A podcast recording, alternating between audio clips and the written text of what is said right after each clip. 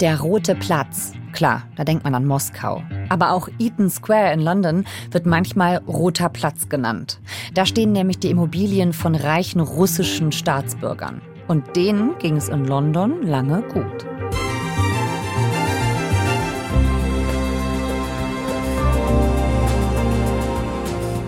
Jetzt unterstützt Großbritannien die Ukraine und hat Sanktionen verhängt, auch gegen russische Oligarchen.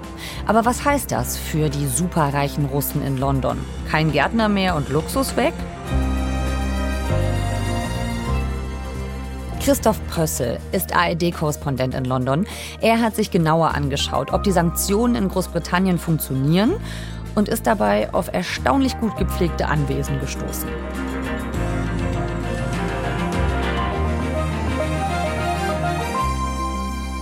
Ihr hört 11KM, der Tagesschau-Podcast. Ein Thema in aller Tiefe. Mein Name ist Viktoria Kobmann. Heute ist Dienstag, der 7. November. Hallo Christoph. Ja, hallo. Wir starten mit einer Rundfahrt in London in einem Bus. Das klingt jetzt nach touristischem Alltag. Was ist das Besondere an dieser Bustour? Das ist organisiert von Aktivisten, die gegen Wirtschaftskriminalität arbeiten, für Transparenz und vor allem für strengere Regeln im Vereinigten Königreich. Und die haben eine Tour organisiert. Da ging es darum, sich mal die Anwesen anzuschauen, die russische Oligarchen hier gekauft haben in London. Und davon gibt es eine ganze Menge. Wir sind äh, zum Beispiel an einem unglaublichen Anwesen vorbeigekommen, Whittenhurst. Das ist das zweitgrößte Haus in London. 65 Räume, wunderschöne Fassade, so ein Schlösschen wie im James Bond-Film, wie man sich das vorstellt. Typisch englisch, traumhafter gepflegter Rasen, aber eben sehr hohe Mauern. At the top of the hill on our left, we should be able to see this magnificent residency. Und dann hat eben derjenige, der vorne am Mikrofon stand, der Roman Borisovic, das ist ein Aktivist, der hat dann eben auch nochmal geschildert, was wir nicht mit dem ersten Blick sehen konnten, dass da unten nochmal ein Geschoss reingezogen worden ist. Garage, 25 Stellplätze für 25 Autos, olympisches Schwimmbad, also unglaublich viel Reichtum, wie man es sich kaum vorstellen kann. Okay, also ich habe es mal gegoogelt. Das sieht wirklich wahnsinnig schön aus, muss man auch sagen. Und ist das zweitgrößte Wohnhaus in London nach Buckingham Palace. Also ich würde sagen, Haus ja. ist eigentlich wirklich eine Untertreibung. Es sieht wirklich aus wie so ein Palast. Und das ist eben der Besitz von einem russischen Oligarchen Andrei Guriev. Solche Häuser schaut man sich da an. Davon gibt es dann noch viele andere Häuser, die sehr, sehr beeindruckend sind. Hinter Mauern viele, hinter Zäunen, bewacht. Und manchmal, so war es bei diesen Touren auch schon, ist es so, dass dann auch Sicherheitspersonal rauskommt und sagt, nee, hier ist Filmen verboten und bitte jetzt nicht hier halten und fahrt weiter.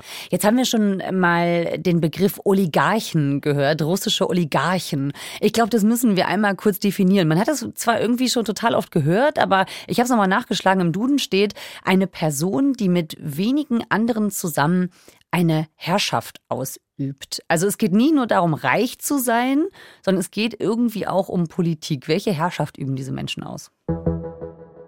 Das sind Menschen, die in weiten Teilen in den 90er Jahren in Russland reich geworden sind und einflussreich geworden sind. Da ist eben der eben genannte Andrei Guriev, einer, der bei Voss Agro, das ist so ein Chemiekonzern, die haben Düngemittel hergestellt, eingestiegen ist.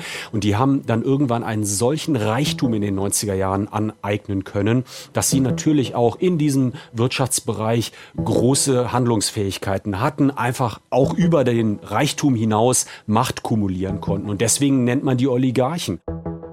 Ah, okay, also das heißt, man sagt quasi, im Russland oder damaligen Russland äh, zum Zerfall der Sowjetunion konnte man eigentlich nicht reich werden, ohne irgendwie auch mit der Politik verwoben zu sein oder mit Putin.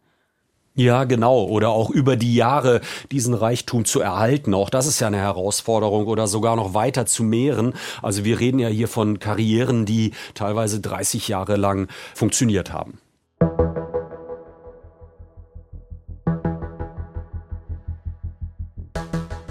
Wieso gibt es so viele reiche Russinnen und Russen in London, die da so dicke Häuser haben? Ich glaube, das hat viel damit zu tun, dass London einfach eine total beliebte Stadt ist, auch bei vielen Leuten, die viel Geld haben. Hier kann man wunderbar leben. London ist eine Stadt, wo man sprachlich gut zurechtkommt, wo man aber auch teuer einkaufen kann, wo man teuer essen gehen kann. Aber es gibt eben auch viele Rahmenbedingungen, die es Menschen mit sehr, sehr viel Geld einfach machen, hierher zu kommen. Da gab es zum Beispiel im Jahr 2008 die Entscheidung der Regierung, dass jeder hierher kommen kann und auch eine Aufenthaltsgenehmigung bekommt, wenn er irgendwo zwei Millionen Pfund investiert. Und davon haben sehr, sehr viele profitiert. Und da waren eben zweieinhalbtausend Russen dabei, die dieses Programm wahrgenommen haben. Auch viele Oligarchen, die dann gekommen sind nach London, sich hier eingekauft haben und die sich so ein bisschen auch den Traum erfüllt haben von irgendeinem Schlösschen oder einer schönen Wohnung an irgendeinem englischen Park. Ja, ich habe von sowas schon mal gehört. Ich glaube, goldene Visa sagt man dazu, ne? Wenn man sich quasi Richtig. das so ein bisschen kauft, weil man so viel Geld hat, dann investiert man in was rein und dann kriegt man dafür eine Aufenthaltsgenehmigung. Ja, und mit den goldenen Visa, da muss man sagen, äh, die konnte man erwerben bis kurz vor dem Einmarsch der Russen in der Ukraine. Dann ist das von der britischen Regierung abgeschafft worden. Und dann hat es ja auch eine massive Ausweitung der Sanktionen gegeben. Dann sind ja auch sehr, sehr viele Firmen, Unternehmen, aber eben auch Einzelpersonen, Oligarchen auf die Sanktionsliste gesetzt worden. Großbritannien und das Vereinigte Königreich unterstützt ja die Ukraine und hat eben auch Sanktionen angekündigt, auch gegen eben diese Oligarchen. Welche Sanktionen sind es denn? Man hat also eigentlich auch schon vor dem Überfall Russlands auf die Ukraine beispielsweise die goldenen Visa abgeschafft und dann hat man nochmal nachjustiert und hat sehr, sehr viele Einzelpersonen, aber eben auch Unternehmen auf Sanktionslisten gepackt und das bedeutet, dass das Geld dieser Personen eingefroren wird, zumindest zu einem großen Teil und dass vor allem keine Wirtschaftsbeziehungen zu bestimmten Unternehmen, die auf diesen Listen stehen, unterhalten werden dürfen. Ganz kurz, die Sanktionen Sanktionen sollen ja eigentlich Russland treffen. Was hat das denn jetzt mit dem Privatvermögen von reichen Russinnen und Russen zu tun, die da leben? Die Idee, die dahinter steckt, ist schlicht und ergreifend die, dass man sagt, da gibt es viele, viele Menschen, die sehr nah an Putin dran sind, die ihn auch gestützt haben. Und wenn man diese einschränkt und beschränkt, dass man dann den Druck erhöht, auch auf Putin und das gesamte politische System. Und wenn die Oligarchen unter Druck gesetzt werden politisch, dann hat das, glaube ich, zur Folge, dass auch Putin damit unter Druck steht. Also man setzt unter Druck, um damit politisch Putin zum Einknicken zu bringen. Aber wenn man jetzt sagt, eingefroren, also was heißt das denn? Wie friert man denn Geld ein? Dann hast du keinen Zugriff mehr auf dein Konto. Mhm. Und das könnte bedeuten, dass du dann zum Beispiel keine Rechnungen mehr bezahlen kannst. Diese Anwesen kosten ja wahnsinnig viel Geld. So ein Anwesen wie das, worüber wir gerade gesprochen haben, Wittenhurst, da muss jemand Rasen mähen, da muss ein Handwerker kommen, äh, da kommen Putzkräfte, da ist wahrscheinlich immer irgendjemand zugange und das muss unterhalten werden. Das heißt, die können eigentlich kein Geld mehr abheben und nichts bezahlen. Gehen wir mal kurz zurück zu der Bustour, die du im Frühjahr gemacht hast. Da galten die Sanktionen schon ein knappes Jahr. Wie sah es denn da aus? Ich meine, bei diesen schicken Häusern haben die dann ein Jahr lang keinen Gärtner gezahlt und nichts? Also bei diesen Anwesen, da muss man sagen, die sehen alle super aus. Die sind überhaupt nicht verwildert. Der Garten ist gepflegt, die Fassaden sind wunderschön. Und da kommen wir nämlich dann jetzt an einen total interessanten Punkt, dass diese Menschen äh, durchaus beantragen können, Teile ihres Vermögens verwenden zu dürfen, um genau solche Kosten zu begleichen. 82 Erlaubnisse wurden also erteilt, wo Leute an ihr Geld ran durften, um bestimmte Rechnungen zu bezahlen oder aber auch um ihre monatlichen Kosten zu finanzieren. Und da kommt es dann manchmal zu aberwitzigen Zahlen. Da gibt es zum Beispiel einen Oligarch, der konnte 60 50.000 britische Pfund pro Monat abheben für seine monatlichen Ausgaben. Das zeigt, das sind Menschen, die auf extrem großem Fuß leben, extrem hohe Ausgaben haben. Also wenn du sagst Erlaubnisse, heißt ist es so wie auf Englisch Allowance? Das heißt ja auch Taschengeld, oder? Genau, richtig. Die kriegen Taschengeld und das sind dann tausende Pfund. 60.000. 60.000. ja. Das ist ja das größte Taschengeld, was ich je gehört habe. Ja, das ist das größte Taschengeld, was man je gehört hat.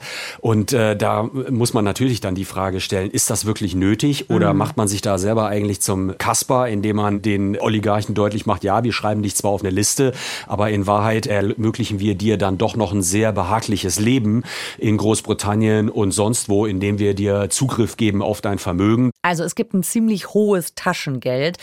Die Villen von diesen russischen Oligarchen sind dadurch noch gut in Schuss. Was sagt denn der Aktivist, der diese Bustour geleitet hat? Was sagt der Roman Borisowitsch dazu? Also für Roman Borisowitsch ist das natürlich unglaublich, dass es da nach wie vor sehr, sehr viel Geld gibt, was sie bekommen, um den Unterhalt zu finanzieren, aber eben auch um selber gut über die Runden zu kommen. Again, this is something that UK government thinks is uh, appropriate. We think that uh, it is completely outrageous that they're allowed to maintain the same lifestyle. War is happening at the moment, and uh, we are giving somebody uh, part of the of basically of the enemy regime. We're giving them allowances to keep drivers and housekeepers. Unglaublich, wenn man es ernst nimmt, dann müsste man das ganz anders angehen und dürfte denen jetzt nicht auch noch für Fahrer und die Haushälter das Geld zur Verfügung stellen.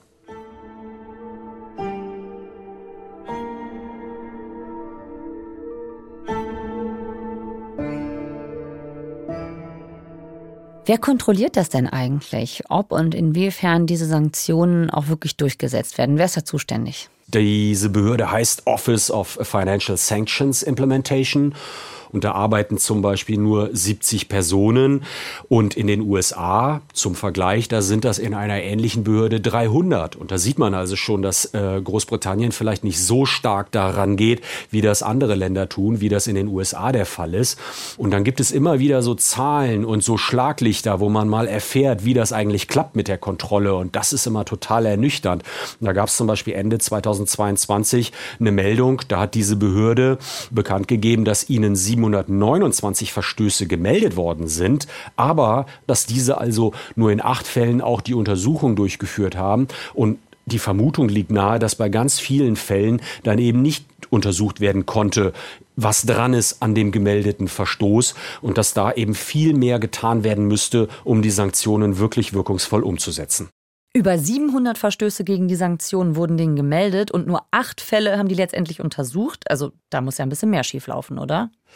Also ich habe mit Margaret Hodge gesprochen, die ist Abgeordnete im Unterhaus für Labour. Also die sozialdemokratische Oppositionspartei in England. Und die kümmert sich schon seit Jahren um dieses Thema und die sagt, das ist so eine Mischung aus unterschiedlichen Gründen, warum sich so viele Oligarchen in London wohlfühlen und warum es auch so schwer ist, die aufzuspüren und die Sanktionen gegen die durchzusetzen. So I think it's a mixture of lack of experience, lack of funding, a bit of just mistakes being made and a bit of fear of offending. Das sind beispielsweise fehlende Erfahrung der Behörden, die das umsetzen. Da passieren auch Fehler. Es gibt nicht genug Geld für die Aufsichtsbehörde.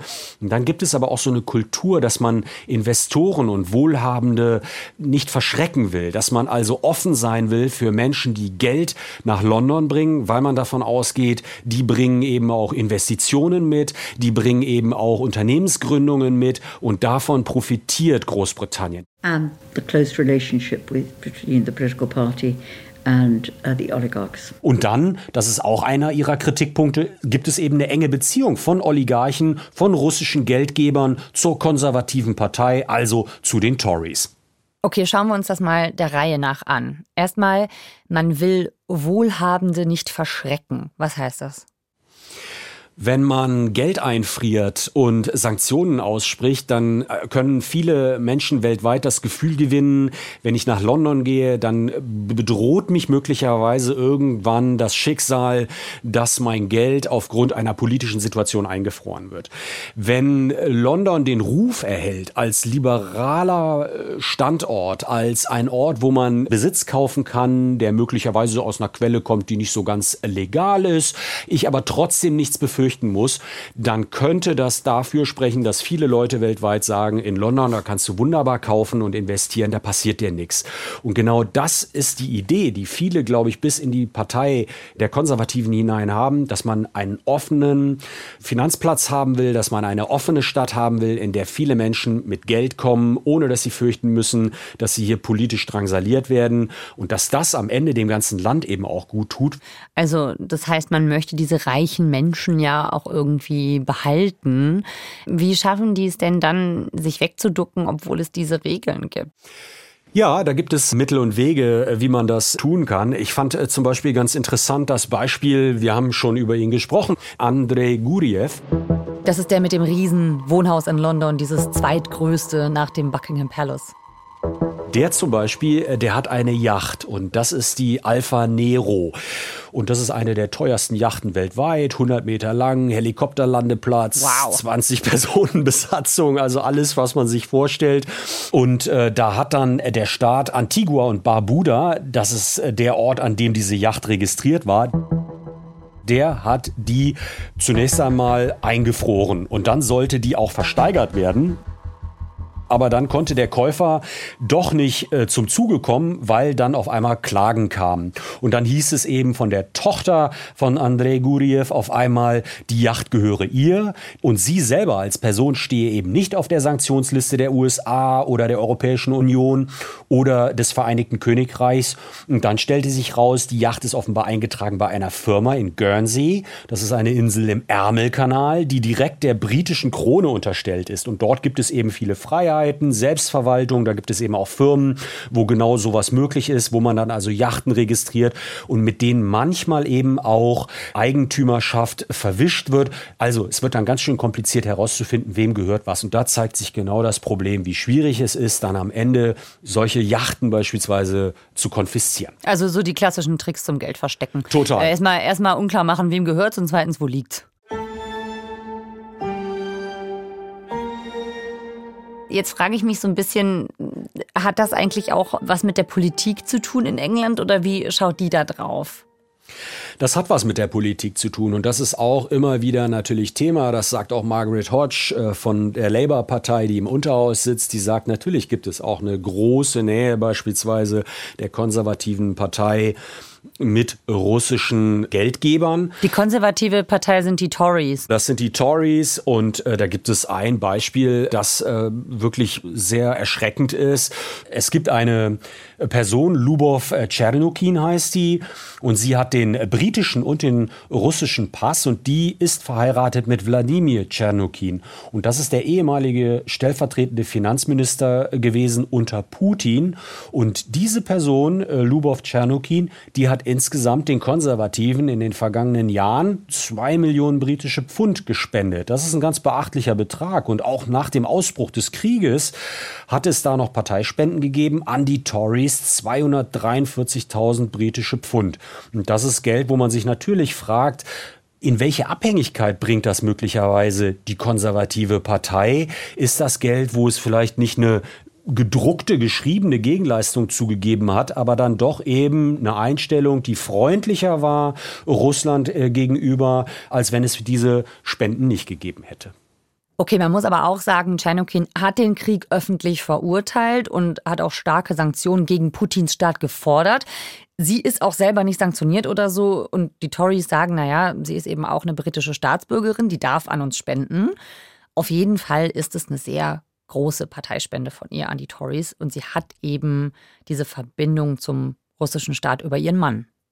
Ja, das sind große Parteispenden und das ist eben nicht der einzige Fall. Da gibt es auch noch andere Fälle, wo es diese Nähe gab und deswegen sind viele auch erschreckt und sagen, da war möglicherweise, das ist der Vorwurf, der geäußert wird, die konservative Partei auch käuflich und ist deswegen so zurückhaltend. Ist ja ein krasser Vorwurf, ne? Wie sehen das die Britinnen und Briten? Wie reagieren die da drauf?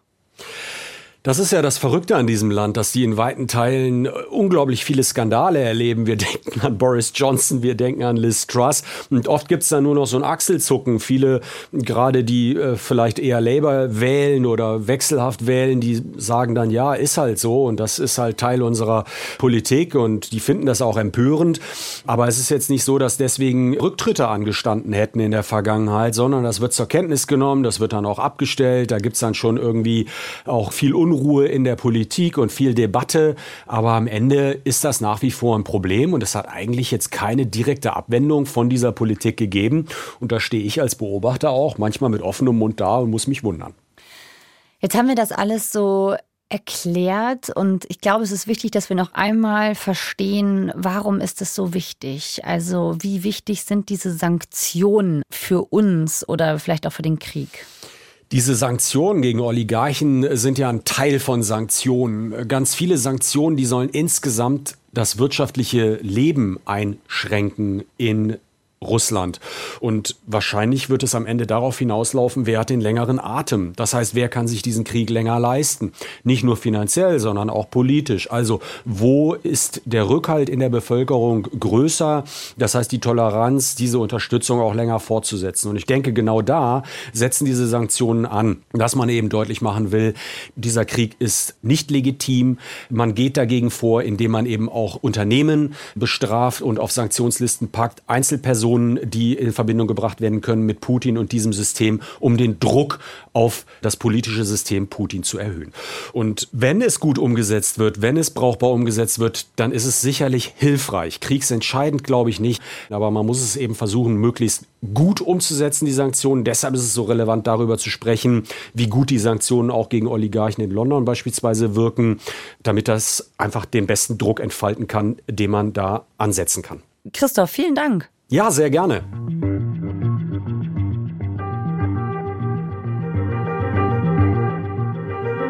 Christoph Prössel berichtet für die ARD aus dem Studio London. Er hat sich die Sanktionen gegen russische Superreiche in Großbritannien genauer angeschaut. Und er hat uns erzählt, wieso die gar nicht so streng sind, wie man meinen könnte. Auf tagesschau.de lest ihr mehr dazu und uns hört ihr in der ARD Audiothek und überall, wo es Podcasts gibt.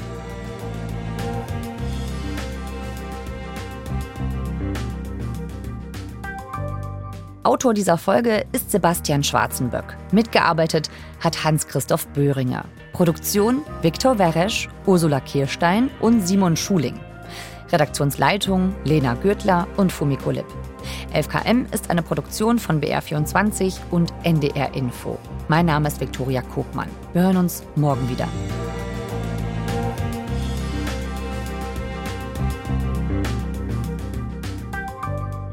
Und noch ein Podcast-Tipp aus der ARD-Audiothek. Bei meinen Kollegen Niklas Fischer und Hannes Liebrand geht es in Tatort Geschichte um spannende Verbrechen aus der Vergangenheit. Ihr wollt noch mehr Spannung erleben? Dann nehmen wir euch gerne mit auf eine Zeitreise. Wir sind Niklas Fischer und Hannes Liebrand, beide Historiker an der Ludwig-Maximilians-Universität in München. Und in unserem Podcast Tatort Geschichte blicken wir zurück auf bekannte und unbekannte Verbrechen aus der Vergangenheit. Bei uns könnt ihr miterleben, wie der junge Josef Stalin als Bankräuber Karriere macht oder wie Erich Mielke vom Polizistenmörder zum Architekten der Stasi geworden ist. Vieles von dem, was damals passiert ist, beschäftigt uns bis heute. Wenn ihr also hören wollt, wie True Crime auf History trifft, dann seid ihr bei uns genau richtig. Tatortgeschichte findet ihr auch in der ARD Audiothek.